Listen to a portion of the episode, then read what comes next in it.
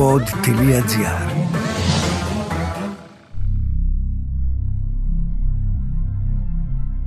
Βρέθηκα στη γραμμή εκκίνησης όπου όλοι γύρω μου ήταν με μπατόν, με μπουκάλια δεξιά-αριστερά, με πράγματα και εγώ δεν είχα τίποτα. Δεν ήξερα καν τον εξοπλισμό βουνού. Μάλιστα τα παπούτσια μου τα είχα πάρει πηγαίνοντας προς τον αγώνα. Είχα σταματήσει στη Λάρισα σε ένα φίλο μου και με είχε προμηθεύσει με ένα παπούτσι Μιζούνο, ήταν το πρώτο μου παπούτσι που φόρεσα. Και με αυτό πήγα και κοιτούσα περίεργα, ήταν σκοτάδι, έκανε κρύο, οι συνθήκες πολύ δύσκολες, το τερέν του Ολύμπου πάρα πολύ σκληρό. Όταν τερμάτισα ένιωθα ήρωας, ξέρεις ότι έκανα κάτι πολύ σπουδαίο. Είμαι η Λέτα Γκαρέτσου και ακούτε το podcast «Πέρα από τα όρια». Ένα podcast για ανθρώπους που τολμούν, υπερβαίνουν και τελικά νικούν. Έχει τύχει και να χτυπήσω, να κάνω οράματα μέσα στον αγώνα και να συνεχίσω να τερματίσω. Έχει τύχει και να, να δω κάποια προβλήματα στο σώμα μου και να συνεχίσω.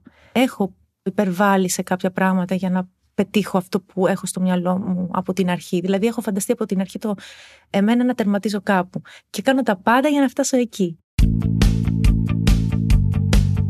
Η Ασημίνα Εγγλέζου έχει μια ιστορία που αξίζει να ακουστεί. Μια γυναίκα που τρέχει στα βουνά. Μια αθλήτρια που καταφέρνει και τερματίζει υπεραποστάσεις με τεράστιες υψομετρικές διαφορές. Μητέρα δύο κοριτσιών, εργαζόμενη και σύζυγος. Το παράδειγμα ότι αν υπάρχει θέληση μπορούμε να καταφέρουμε τα πάντα. Παρακάτω θα ακούσετε μια ιστορία για το ορεινό τρέξιμο. Αγώνες στον Όλυμπο αλλά και στις Άλπεις. Χιλιόμετρα τελείωτα. Επιμονή, υπομονή και τεράστια ψυχικά αποθέματα. Πού γεννήθηκες; Γεννήθηκα στη Λαμία το 1979. Ορίστε, όλες τα λέω. Και μεγάλωσες στη Λαμία. ναι, ναι, εκεί μεγάλωσα. Εκεί έκανα την οικογένειά μου. Ήσουν από παιδάκι έτσι δραστήριο. Έκανες γυμναστική, έκανες πρωταθλητισμό ή καμία σχέση; Όχι, πρωταθλητισμό δεν έκανα. Γιατί δεν οδηγήθηκα εκεί, από, αν θες, από την οικογένειά μου. Δεν ήταν ε, το πρώτο θέμα στο σπίτι μας, όπως ίσως πια υπάρχει σε πιο νεότερες οικογένειες τα παιδιά μας να κάνουν κάτι και εγώ ως γονιός το ίδιο κάνω. Πιο πολύ ήταν το να διαβάζω. Αυτό δεν είχα κάνει πρωταθλητισμό σε κάτι.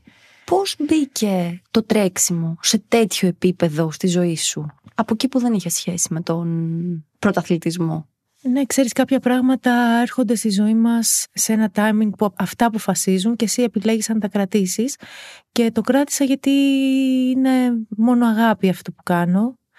Δηλαδή δεν μπορώ να φανταστώ πια τη ζωή μου χωρίς αυτό. Ο μόνος λόγος που το κάνω είναι γιατί με γεμίζει, γιατί με κάνει να νιώθω καλά, μου με γεμίζει ενέργεια. Δεν υπάρχει κανένας άλλος λόγος, οπότε αυτό είναι και ξεκάθαρο πάθος, ξεκάθαρη αγάπη για αυτό που κάνω και γι' αυτό το κάνω όπως το κάνω.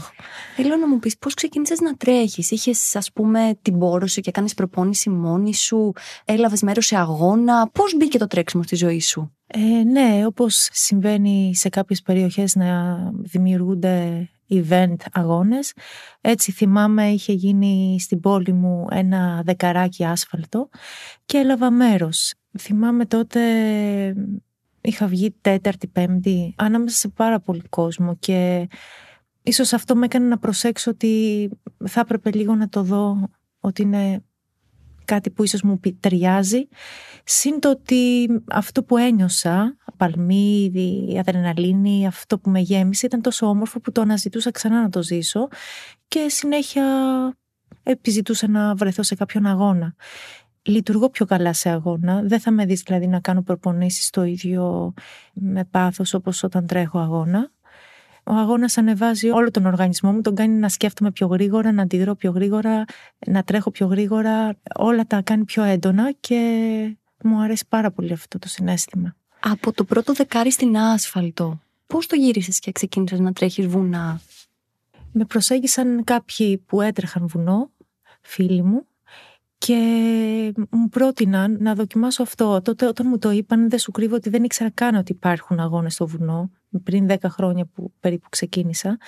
Δεν ήξερα ότι υπάρχουν μονοπάτια που υπάρχουν σημάδια που το ακολουθείς και τρέχεις στο βουνό. Όταν το έκανα μου φάνηκε το απόλυτο για μένα. Ξέχασα την άσφαλτο, δεν με ενδιέφερε πια καθόλου αυτό με γέμιζε οι εναλλαγές που έχει το βουνό, το ότι βρίσκομαι πιο.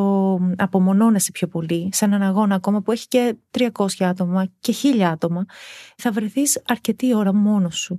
Δεν θα είσαι συνέχεια με κάποιον δίπλα που θα χτυπάει το ρολόι του, που θα σε αποσυντονίζει στην ψυχολογία σου, όλο αυτό.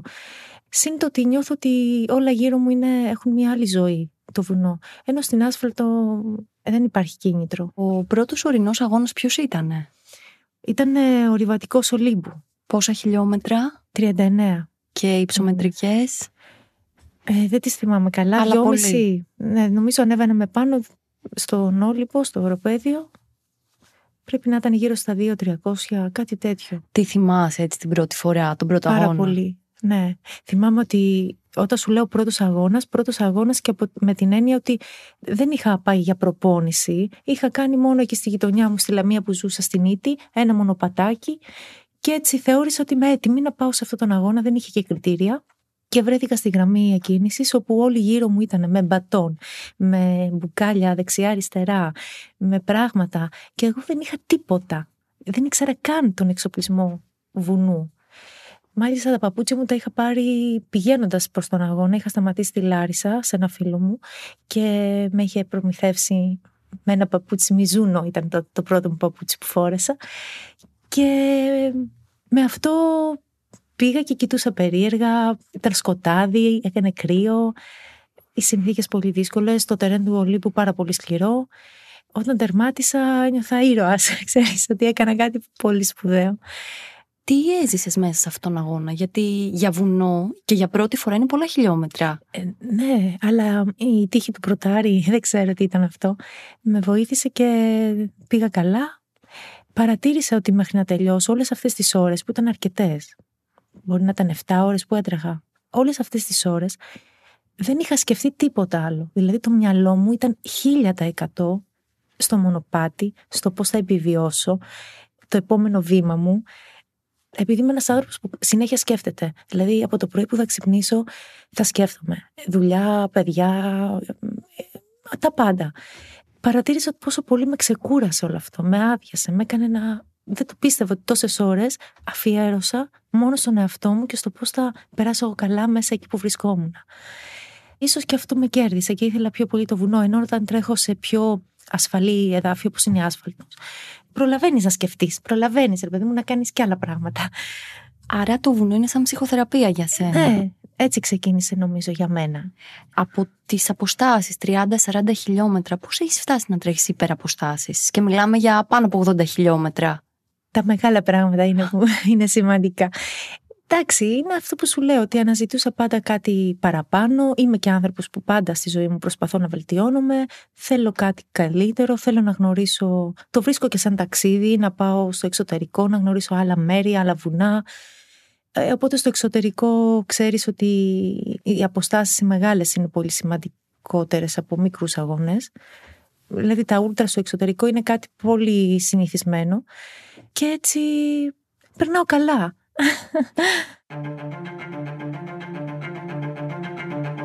Σε έναν από τους σκληρότερους αγώνες ορεινού τρεξίματος, η Ασημίνα κατάφερε να τα βγάλει εις πέρας. Στον κύκλο των γιγάντων, στις Άλπεις, εκεί που ο άνθρωπος ξεπερνά τον εαυτό του, εκεί που και οι καλύτεροι αθλητές λυγίζουν, η Ασημίνα Ιγκλέζου με όλη της τη δύναμη έτρεξε ως το τέλος. Με τις επιβλητικές κορυφές τριγύρω, οι αθλητές πρέπει να καλύψουν τεράστια υψομετρική διαφορά και να τρέξουν συνεχόμενα 350 χιλιόμετρα. Ρωτάω την Ασημίνα τι έχει ζήσει σε αυτόν τον αγώνα, αλλά και τι ακριβώς χρειάζεται να κάνει ένας δρομέας για να τερματίσει. Είναι ο καλύτερος αγώνας που έχω βρεθεί εγώ. Δεν έχω ζήσει κάτι πιο ανώτερο από αυτό. Και είναι και κάτι που το επανέλαβα ξανά και θέλω ξανά τώρα να πάω να βρεθώ εκεί, να κάνω ακόμα καλύτερο. Να σου πω ότι Τώρα πια το έχω απομυθοποιήσει στο μυαλό μου, ενώ την πρώτη φορά που βρέθηκα στη γραμμή εκκίνησής του ήταν κάτι για μένα έκρυβε φόβο, έκρυβε ανασφάλεια. Τώρα νιώθω ότι, να, το έχω εδώ, το κρατάω. Απλά θέλω λίγο ακόμα να βελτιώσω κάποια πράγματα. Τελικά είναι αυτό, ρε παιδί μου, ότι βάζεις κάποιο στόχο, εκεί που φαίνεται πολύ μακρινό το καταφέρνεις, μετά θες κάτι καλύτερο. Είναι απλά. Δεν είναι κάτι δύσκολο αυτό που κάνω από τη στιγμή που το αγαπάω. Νομίζω είναι μια εξέλιξη, όπως και κάποιος άλλος άνθρωπος που κάνει, ρε παιδί μου, έχει φούρνο και κάνει ένα ψωμί. Θέλει να το βελτιώσει, θέλει κάτι άλλο να κάνει μετά, πιο καλό. Αυτό κοιτάω κι εγώ. Δηλαδή να κάνω ό,τι καλύτερο μπορώ κάθε φορά να βελτιώνομαι, να μην μένω στάσιμη.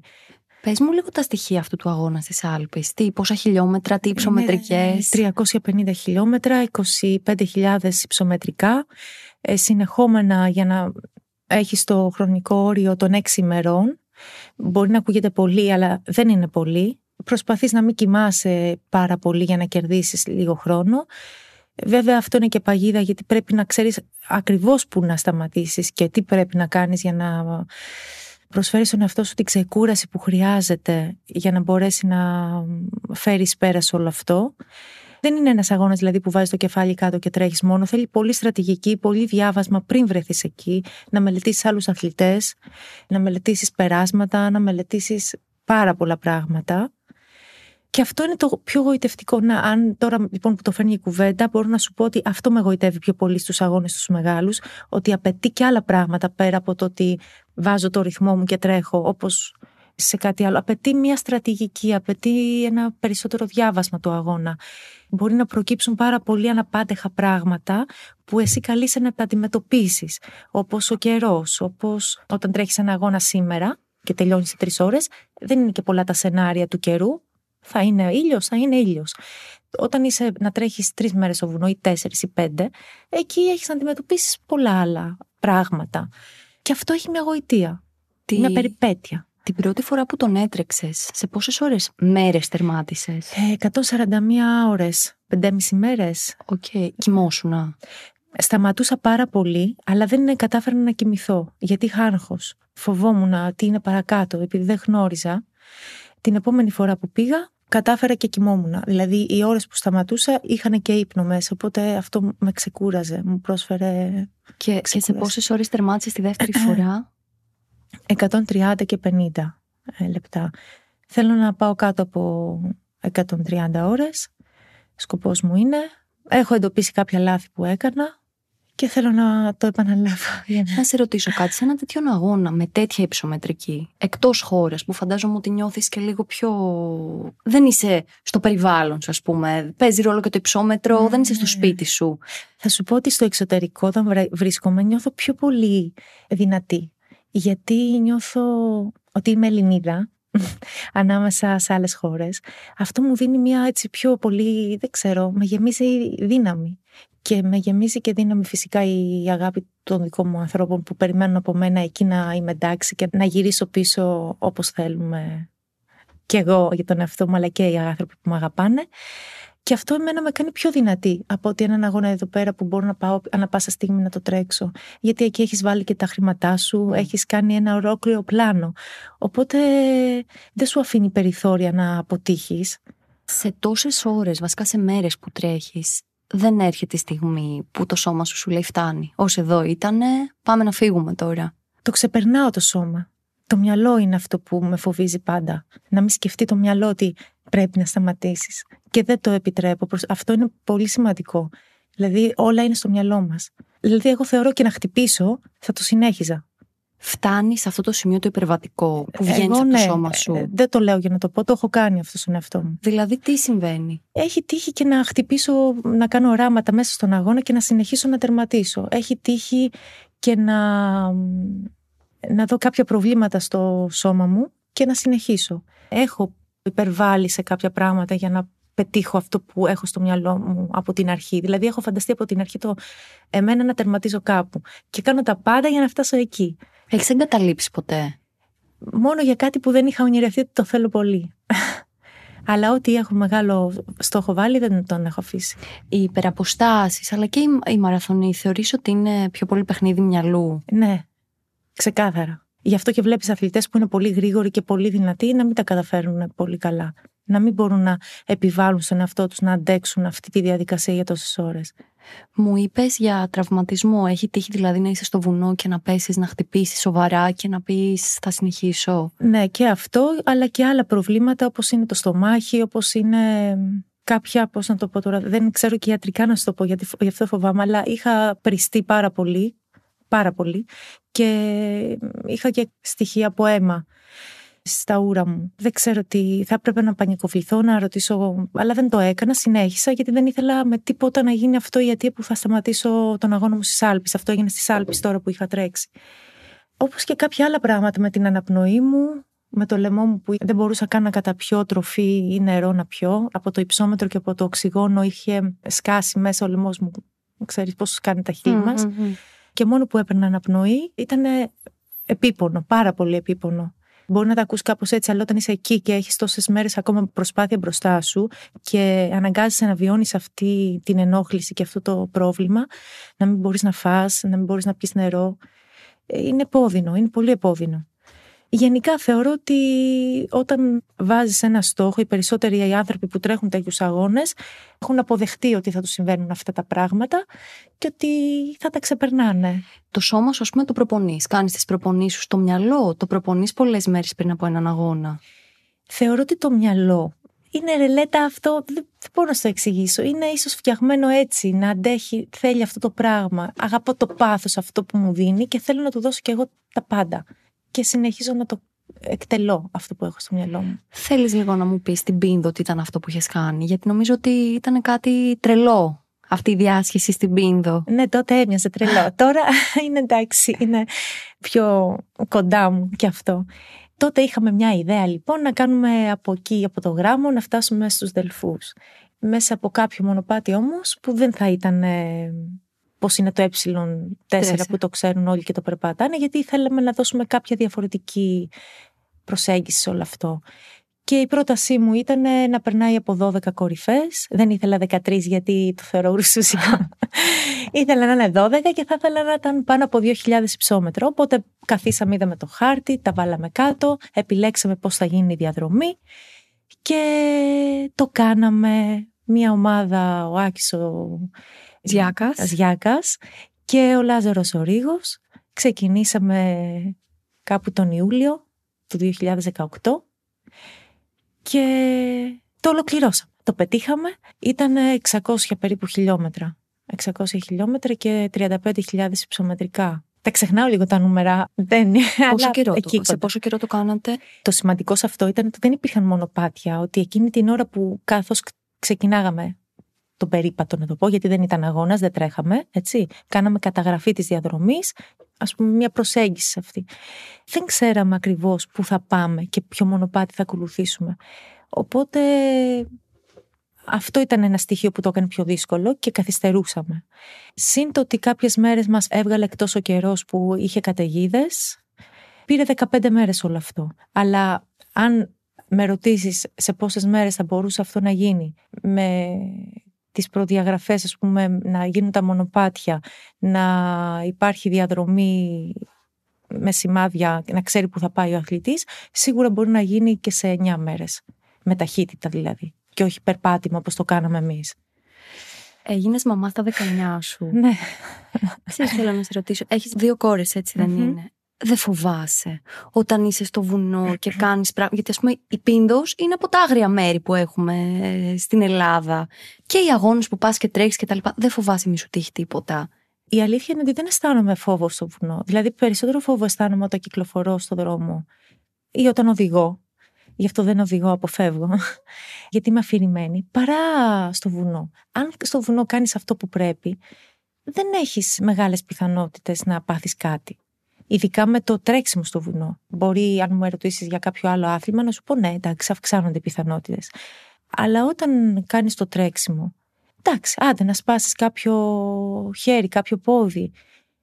Αλλά αυτό μπορεί να συμβεί οπουδήποτε. Άρα δηλαδή δεν σκέφτεσαι ότι εγώ μπορεί ας πούμε, σε έναν αγώνα να πέσω να χτυπήσω το κεφάλι μου. Στην ότι... πίνδο, ειδικά που ήταν με... χωρίς ταχύτητα, όχι. Αυτό μπορεί να το σκεφτώ κάποια στιγμή αν τρέχω γρήγορα σε κατηφόρα και είναι το τερέν πολύ άγριο, να πω, όπα, λίγο πιο εγκράτεια. αλλά το ελέγχεις. Δηλαδή δεν είναι κάτι που μπορεί να συμβεί χωρίς να το έχεις το περιθώριο να το ελέγξεις. Αν δεν ήσουν μαμά και δεν είχες οικογένεια, πιστεύεις ότι θα ήσουν ότι δεν θα σκεφτόσουν καθόλου στην κατηφόρα, ότι θα ήσουν λίγο πιο σκληρή, ας πούμε, ή όχι; Δεν ξέρω. Το ένα είναι έτσι, μπορεί να όπως το λες, αλλά το άλλο είναι ότι νιώθω επειδή είμαι μητέρα και μαμά, έχω δύναμη ψυχολογική να κάνω περισσότερα πράγματα. Δηλαδή, σε πολύ σκληρές συνθήκες, Νομίζω ότι η δύναμη που από όλα αυτά που έχω ζήσει σαν άνθρωπος και που έχω γίνει μικρή μαμά, που είχα αναλάβει ευθύνες, που έχω. Όταν είσαι γονιός, περνάς και δύσκολες καταστάσεις.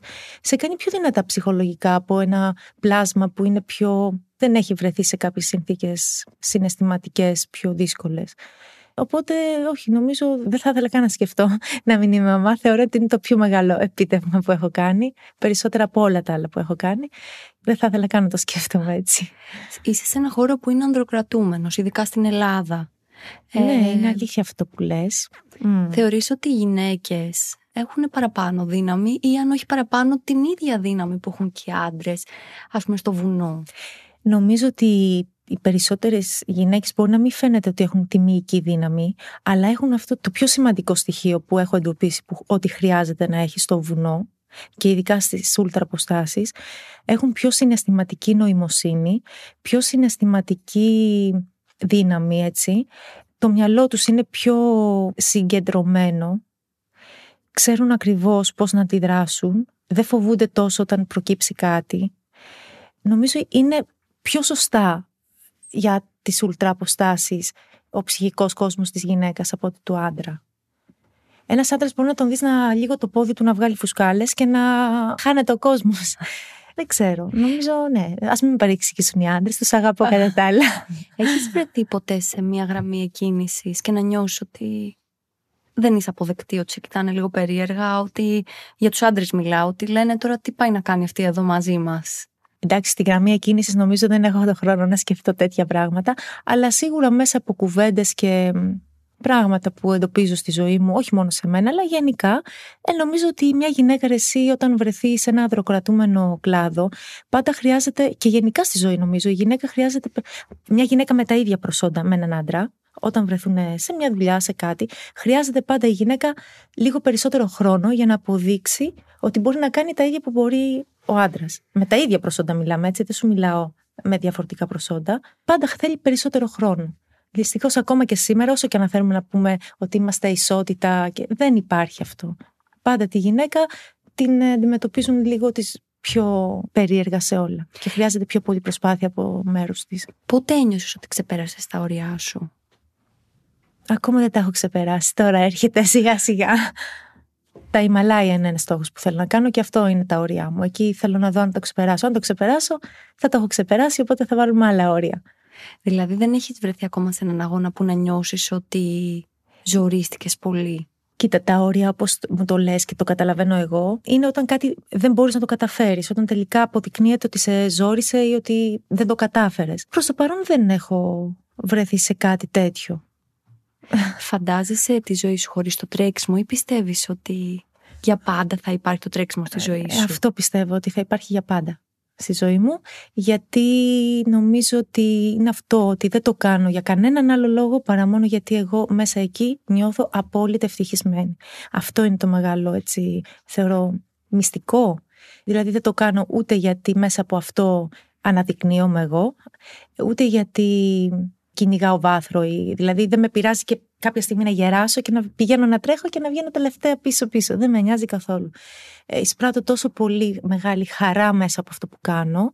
Επίσης, για μένα μεγάλος στόχος είναι αυτό να το, να το μοιράζομαι με άλλους ανθρώπους πιο νέους. σω να τους κάνω να δοκιμάσουν, παιδί μου, αν όχι να μείνουν σε αυτό, να το δοκιμάσουν. Αυτό. Δηλαδή, νομίζω θα είναι για πάντα το τρέξιμο σε μένα. Επειδή είσαι μια γυναίκα η οποία συνδυάζει δουλειά, οικογένεια, τα πάντα.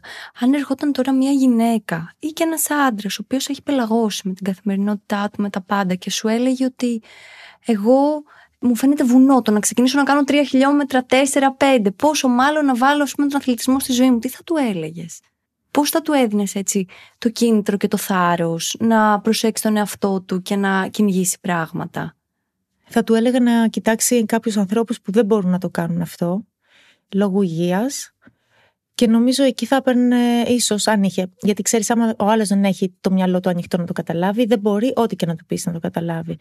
Όπως σου προείπα, δεν είναι τυχαίο το ότι μπορώ και αντέχω πάρα πολύ την καταπώνηση.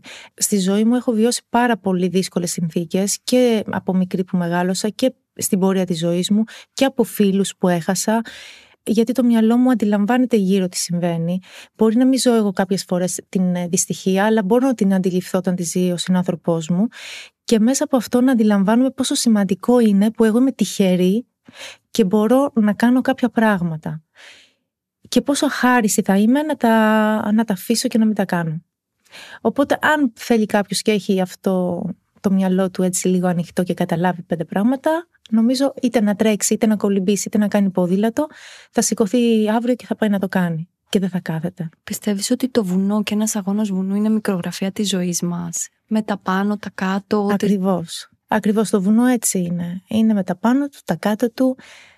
Και στο τέλος όμως όταν τερματίσεις αυτό είναι η υποζημίωση για όλο τον πόνο, για όλη την ταλαιπωρία που θα έχεις υποστεί. Η κόρη σου είναι στήριγμα στο τρέξιμο. Είναι χωρίς να το ξέρει, χωρίς να της το ζητάω και χωρίς πια να προλαβαίνει να το κάνει γιατί τα παιδιά σε αυτή την ηλικία, η μεγάλη μου είναι 23, η μικρή μου είναι 15 στην εφηβεία δεν έχουν το χρόνο να έρχονται μαζί μου πια. Παλιά έρχοντουσαν. Αλλά εγώ του σκέφτομαι, τους έχω στο μυαλό μου και είναι πολύ μεγάλη δύναμη. Νομίζω κάθε μαμά που μιλάω αυτή τη στιγμή και με ακούει καταλαβαίνει τι λέω. Τρέχουνε μαζί σου. Παλιότερα τρέχανε. Τώρα δεν. Είναι συνέχεια με τις παρέ τους. Διαβάζουν και πολύ, έχουν άλλες ασχολίες. Και δεν σου λέγανε πω, πω μαμά, πώς τα καταφέρνεις, τι κάνεις, πόσο κουραστικό είναι. Η μικρή μου που είναι λίγο πιο εγωίστρια μου έλεγε Σιγά τι κάνεις, εγώ μπορώ καλύτερα. Άρα η μικρή μπορεί, ας πούμε, στο μέλλον να. Ε, ναι, είναι πολύ δυνατή. Απλά είναι η ηλικία τώρα που λίγο. και εγώ δεν μου αρέσει να πιέζω. Θέλω αυτό που θα κάνουν, όπως και εγώ, να το κάνουν γιατί το αγαπάνε, όχι γιατί η μαμά τους θέλει να βγει πρώτη ή θέλει να. Δεν, δεν με ενδιαφέρει. Εμένα με ενδιαφέρει στη ζωή τους να κάνουν αθλητισμό γιατί το αγαπάνε, γιατί περνάνε καλά. Και όπως και η μεγάλη μου κόρη, μπορεί κάποια στιγμή στο πανεπιστήμιο, όταν έδινε εξετάσεις, να το άφησε τον αθλητισμό, αλλά όταν το έχει ζήσει σαν σε μικρότερη ηλικία, έχεις τα ερεθίσματα και κάποια στιγμή το βρίσκεις. Όπως και τώρα η μεγάλη μου ασχολείται με τον αθλητισμό, κάνει πράγματα για τον εαυτό της. Και αυτό είναι σημαντικό. Τα παιδιά μας να είναι στον αθλητισμό κοντά. Δεν χρειάζεται πρωταθλητισμό. Πώς θα καταφέρνεις όλα, να πηγαίνεις στο γραφείο, να κάνεις προπόνηση, να έχεις τα παιδιά σου, να έχεις τον σύζυγό σου; Γιατί εδώ άλλοι έχουν απλά μία δουλειά, δεν έχουν οικογένεια και σου λένε Δεν προλαβαίνω να κάνω προπόνηση. Ναι, νομίζω είναι δικαιολογία. Λυπάμαι που το λέω, αλλά είναι δικαιολογία. Ακόμα και τώρα, αν σου πω ότι εντάξει, έχω μεγάλα παιδιά και σε μικρότερη ηλικία που ήταν τα παιδιά μου, θυμάμαι τον εαυτό μου π.χ. όταν γέννησα, στις 40 μέρες έπαιρνα τη μικρή μου με το καροτσάκι έτσι και πηγαίναμε 10 χιλιόμετρα, έκανα προπόνηση. Αυτή στη φύση έξω εκεί στην επαρχία που ζούσαμε. Δεν το άφηνα. Ήθελα να ασχολούμαι με το να κάνω κάτι για μένα, γιατί έτσι νιώθω εγώ καλύτερα και μπορώ να κάνω και τη δουλειά μου καλύτερα και τις υποχρεώσεις μου καλύτερα όλες. σω αν πιέσουν λίγο τον εαυτό τους, ίσως νομίζουν ότι δεν μπορούν και δεν προλαβαίνουν. Αν στην αρχή λίγο πιέσεις και βάλεις ένα πρόγραμμα, θα δεις ότι βγαίνει και μετά θα σου αρέσει, ρε παιδί μου, και δεν θα το αφήνεις, γιατί θα δεις τα καλά που θα σου βγάλει όλο αυτό. Θέλω να σε ευχαριστήσω, γιατί γενικά αποτελείς έμπνευση για γυναίκες και όχι μόνο. Και έχει τύχει. Και για άντρες. Ναι, με πολλούς άντρες που έχω βρεθεί στο βουνό μου έχουν πει είναι πολύ σκληρή. Σκληρή, ε; Ναι. Όχι μωρέ, πες. Εντάξει. Αυτό, σε ευχαριστώ πάρα πολύ και ελπίζω έστω και σε μία γυναίκα να δώσαμε την έμπνευση γιατί είσαι και το παράδειγμα ότι μπορείς να συνδυάσεις τα πάντα. Τη φιλική σου πλευρά, τη δουλειά σου, όλα. Να είσαι πετυχημένη σε πάρα πολλά πράγματα. Να σε καλά όπως μου τα λες και εγώ αυτό να μου αρέσει έτσι όπως τα ακούω. Δεν, ξέρεις, δεν τα σκέφτομαι όλα αυτά που λες. Ε, όταν κάνεις κάτι γιατί το αγαπάς και γιατί το θες, δεν σκέφτεσαι ότι είναι σκληρό ή κάτι. Νομίζεις ότι είναι... Ναι, αυτό. Ναι, είναι αυτό που πρέπει να κάνεις.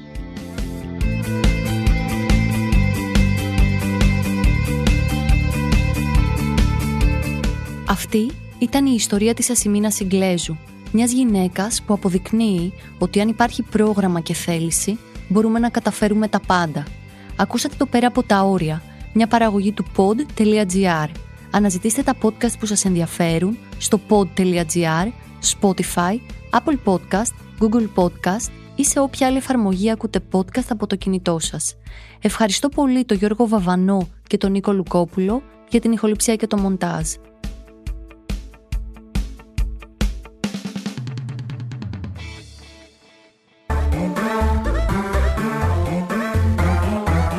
Pod.gr. Το καλό να ακούγεται.